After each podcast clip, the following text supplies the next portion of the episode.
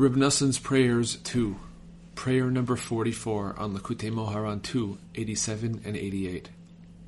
Have compassion on us and save us, so that we will always guard ourselves from eating any fruit before it is ripe, and also from picking any fruit before its time. You reveal to us the severe loss and harm that can come to a person as a result of that, because he can lose his soul, heaven forbid. Master of the world, have compassion on us in your vast compassion and profound kindness. Guard us and rescue us from this.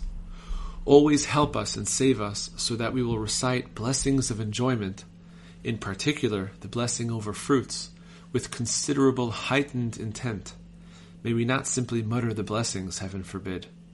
Rather, may we always rise in might and strengthen ourselves robustly every time we want to eat some fruit or benefit from something of this world, and recite the blessing with powerful, proper intent, so that everything we eat, drink, and otherwise benefit from will not harm our souls in the least. To the contrary, may we perfect our soul and add holy vitality and great illumination to our soul as a result of everything that we eat and drink. Help us and save us so that all of our eating and drinking and everything we derive benefit from will be in great holiness and purity, for the sake of your name alone, without any bodily pleasure at all. May we be included among the tzaddikim who eat in order to satiate their holy soul. Please, Hashem, you who are filled with compassion, help us and guard us from now on, so that we will not lose anything more as a result of evil desires, heaven forbid. Instead, from now on, may we break and nullify all evil desires. In your compassion, command that all of the objects that we have lost, whether in this or previous incarnations, be returned and brought back to us. Sound the great shofar for our freedom.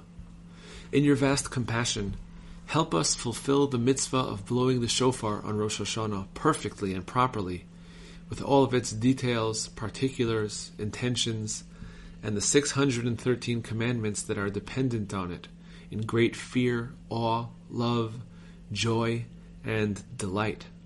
Always send us worthy shofar blowers on Rosh Hashanah, who are noble tzaddikim. Through the sounding of the shofar, may they have the power to arouse the sound of the supernal shofar that you will blow in the future for our freedom. As a result of this, Gather our dispersed and bring us back everything that we lost from our beginning until this day. Our God and God of our fathers, blow a great shofar for our freedom. Raise an ensign as a signal to gather our exiles, and bring in our scattered from among the nations and our dispersed from the corners of the earth. Gather us together swiftly from the four corners of the earth to our land. May the verse quickly be realized on that day, a great shofar will be blown, and those lost in the land of Assyria, and those cast away in the land of Egypt, shall come and bow to Hashem on the holy mountain in Jerusalem. And the Lord God will blow with the shofar, and he will go forth with the whirlwinds of the south. The Lord of hosts will protect them. Shield your nation Israel with the well being that you give them.